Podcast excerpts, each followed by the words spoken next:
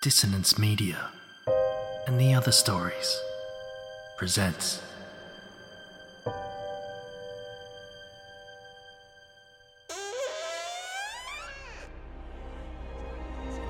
Step into the abyss of After the Gloaming, a gothic fiction podcast that delves into the depths of human emotion, unyielding love, revenge, internal struggles, and restless souls await you in nine haunting episodes where dread, fear, and rare glimpses of eerie happiness linger. Dare to listen on your favourite podcatcher? After the gloaming beckons. Search now, but beware. Innocence will be left behind.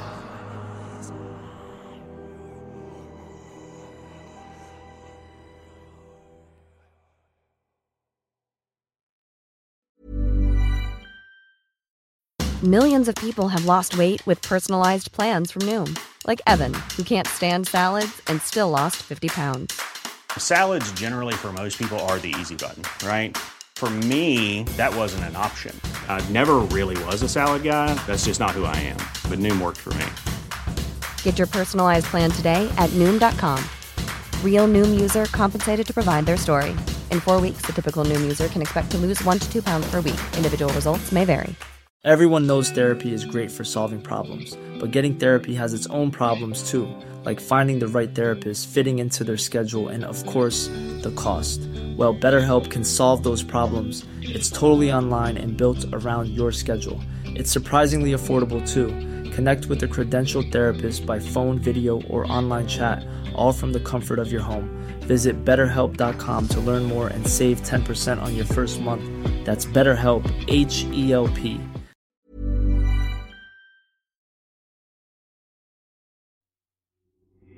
These aren't the stories your mother told you. No, these are the other stories.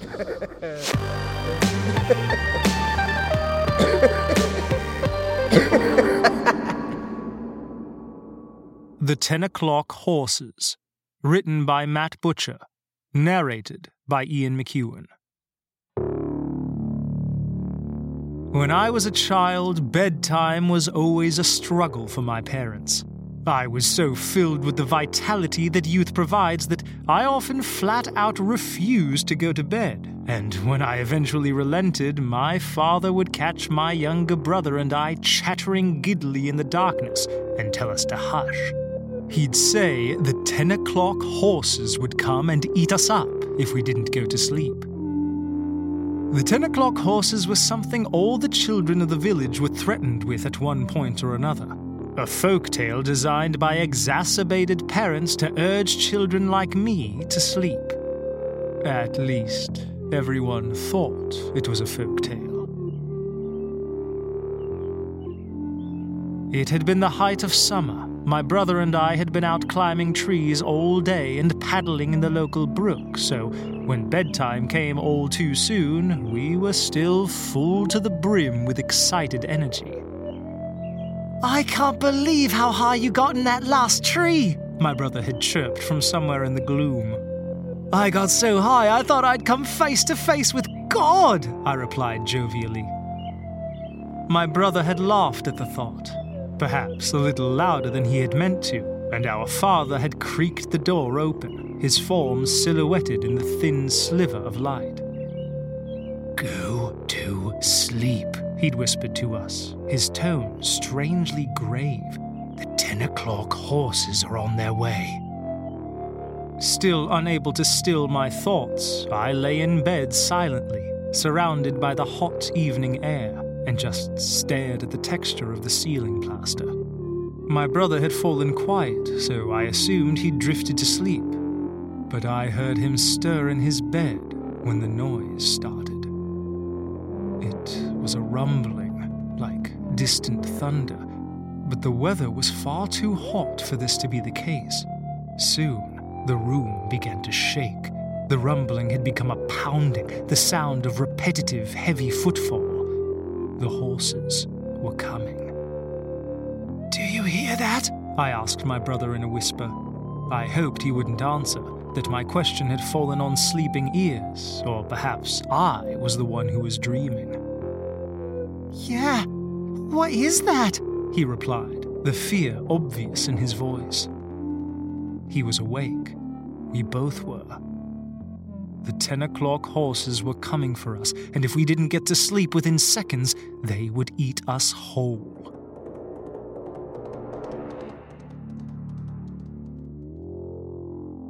Go to sleep! Go to sleep now! I ordered across the room in a harsh whisper. He stopped talking at least. I hoped that maybe the horses would think he was sleeping. But what about me? How could I sleep with those things coming to get me? Their hooves, the metal horseshoes smashing against the wooden floorboards, were growing so loud that it felt like they were hammering away inside my skull. Shadows danced in my peripheral vision. They were close, and soon they would take me away. A deep, rasping bray sounded somewhere to my right, and though I was too terrified to turn fully, I remember clearly seeing several sets of red eyes shining in the darkness. They glowed like the embers of hellfire and seemed to burn hot in the night air.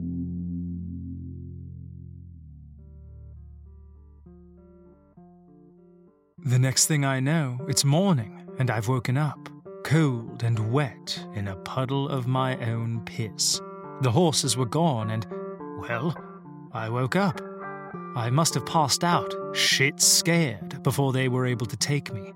I was mercifully spared with bed-wetting shame over a fate perhaps worse than death. Turning over to face my brother, my sodden sheets squelching below me, I found him absent. Not just him, but his bed and all of his possessions. Every single trace of him was gone, wiped from the room. It was like he'd never existed. Had he not fallen asleep as I'd hoped? Had the ten o'clock horses eaten him as penance for his sleeplessness? Jesus! I choked before crossing my chest. I had felt guilty for blaspheming, but it seemed measured given the circumstance. My mother had appeared shortly after my outburst to chastise me, but after seeing my distraught expression, softened her reaction to motherly concern. What's the matter? she had asked as she took a seat next to me on the bed. She recoiled her hand as it connected with the piss puddle, and the sorrow flooding her eyes threatened to materialize as tears. Oh, my sweet boy, was it bad dreams again? I shook my head. It was no dream.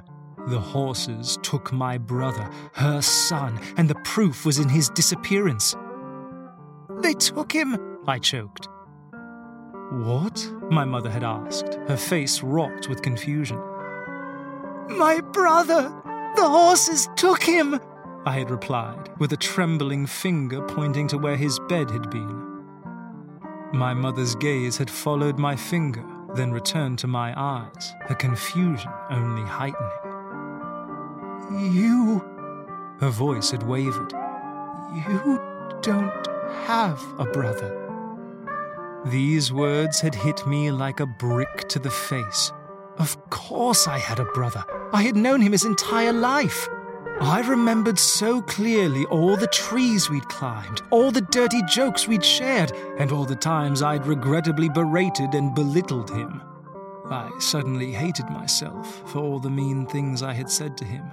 Nasty things, uttered with the safety net of brotherly love, but now he was gone, and I would have no way of making amends. What do you mean? I'd asked so quietly I had feared she'd not heard me. She just looked at me with those pained, confused eyes. You're scaring me, honey, she had muttered. Despite my horror at my disappeared brother, I hadn't pressed her further. Perhaps this was her way of dealing with a situation beyond her comprehension. She deserved this respite, I just prayed Father would have a more productive input when he returned from work. We needed to find my brother before he was gone too long and became lost forever.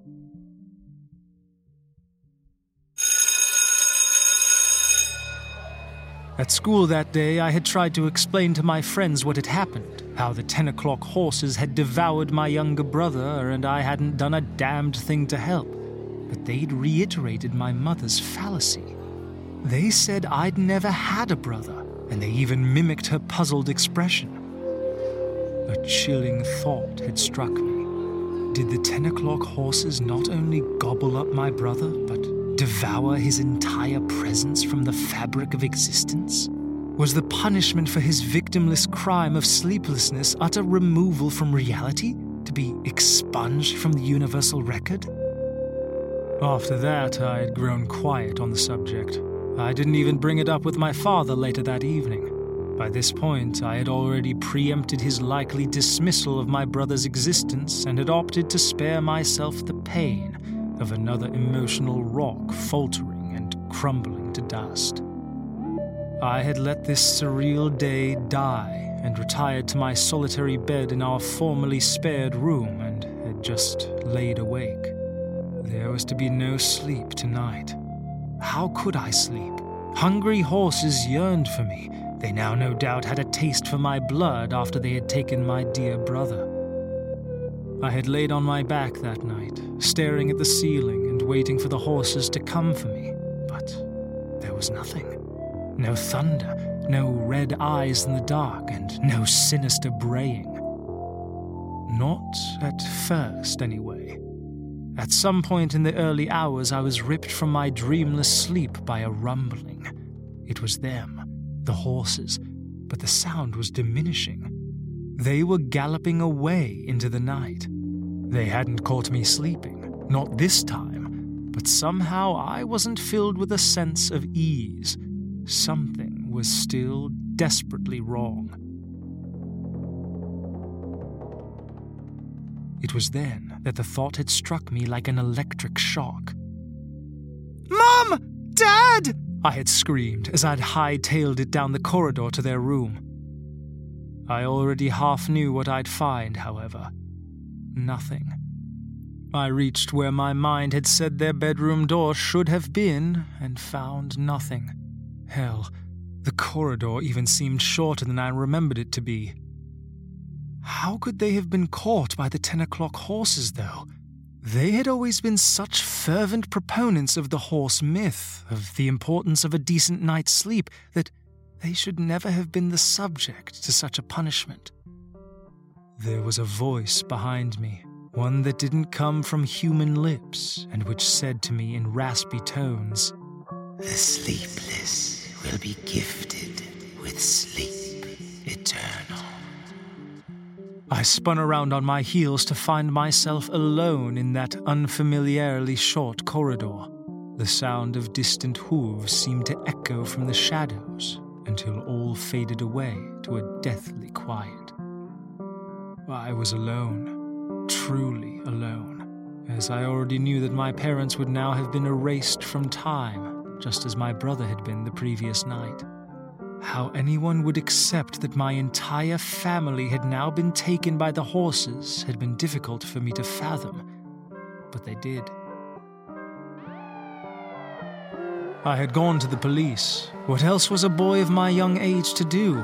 And they had just stared at me with cold, uncaring indifference. I remember one of the policemen, a short, squat man with a bushy grey mustache, nudging his colleague and sliding some paperwork across the counter for him to view. I wasn't able to read the upside down writing, but I could see my mugshot attached to the top corner with a paperclip. The pair had looked up in unison with expressions that seemed to now bear a sense of urgency. I was forced face down onto the counter by an officer I hadn't noticed approaching me from behind and restrained with an arm bent painfully behind my back. I hadn't bothered to protest, as I knew they'd never believe that it was the horses that had taken my parents and brother.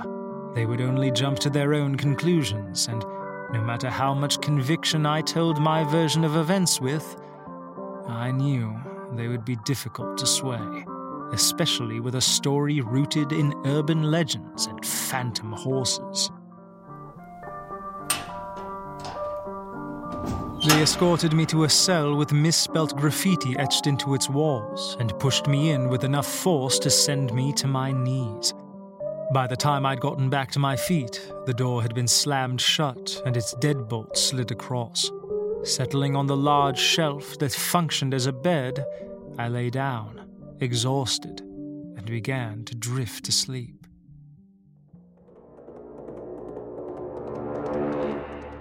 Waking with a jolt, I was unsure how long I'd been sleeping, but through the thin, barred window, the sky was obsidian black. It was night, and the horses would be coming soon. What time is it? I had bellowed as I frantically beat the metal door. After what felt like an eternity, the viewing slit shot open to reveal a stern pair of eyes. Keep it down in there, his voice barked. What time is it? I repeated. Making a noise that was somewhere between a sigh and a groan, he glanced down at his watch. It's a quarter to ten. Quarter to fucking ten o'clock horses would be here soon, and with the adrenaline coursing through my veins, there would be no chance of me falling asleep. They would eat me and my entire goddamn existence. I would soon disappear, never to be remembered or missed. Now shut up and go to sleep, he ordered as he slid the viewing slit shut. Or just shut up, I don't care. My heart had begun to thump so hard in my rib cage that I didn't notice the distant rumbling of hooves approaching. It was a shrill, soul piercing whinny that gripped my attention tightly. A cacophony of thunderous galloping and guttural braying approached, seemingly from all directions and none simultaneously.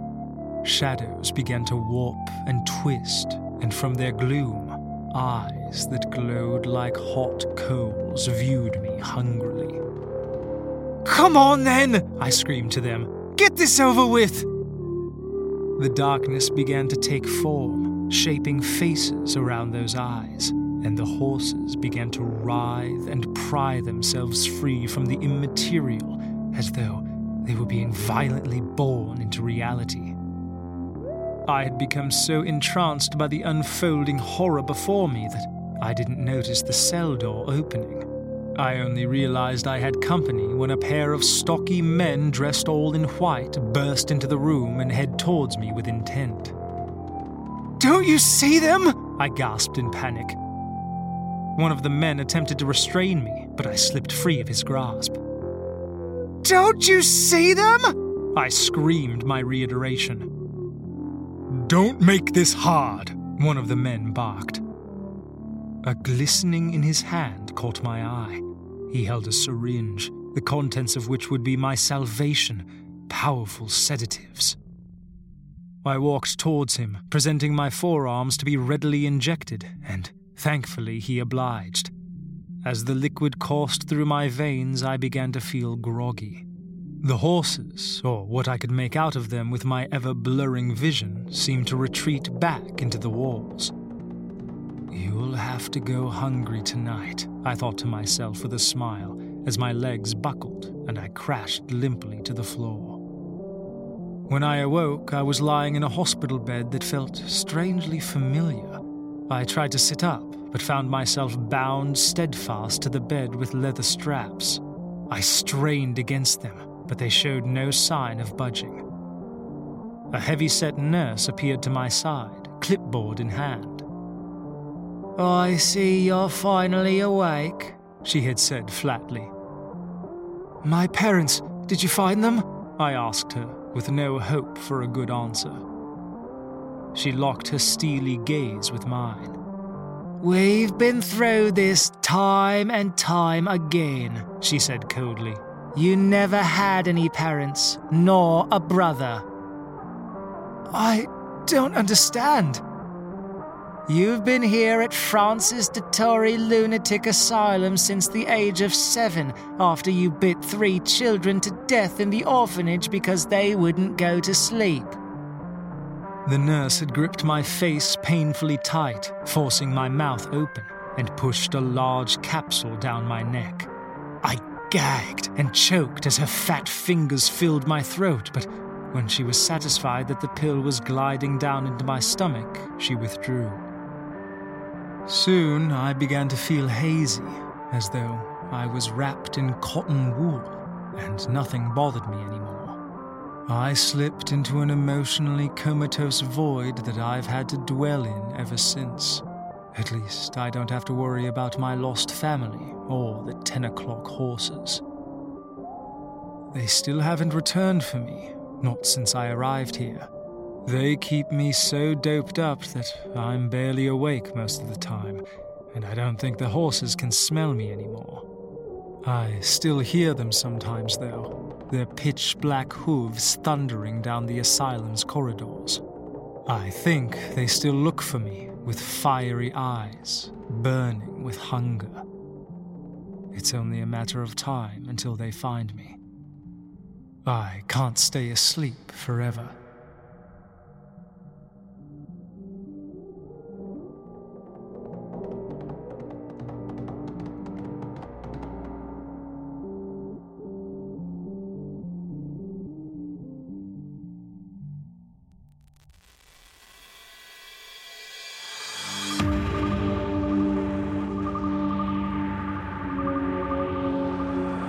I hope you enjoyed this episode of The Other Stories.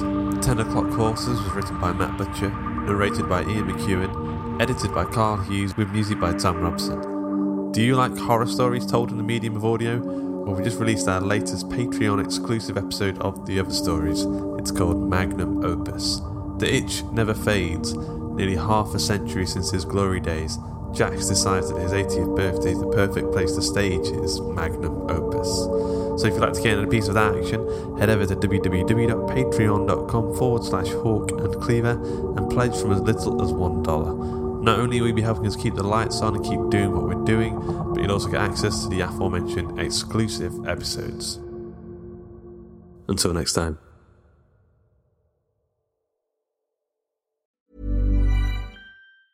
Planning for your next trip? Elevate your travel style with Quince. Quince has all the jet setting essentials you'll want for your next getaway, like European linen, premium luggage options, buttery soft Italian leather bags, and so much more. And is all priced at 50 to 80% less than similar brands. Plus, Quince only works with factories that use safe and ethical manufacturing practices. Pack your bags with high-quality essentials you'll be wearing for vacations to come with Quince. Go to quince.com slash pack for free shipping and 365-day returns.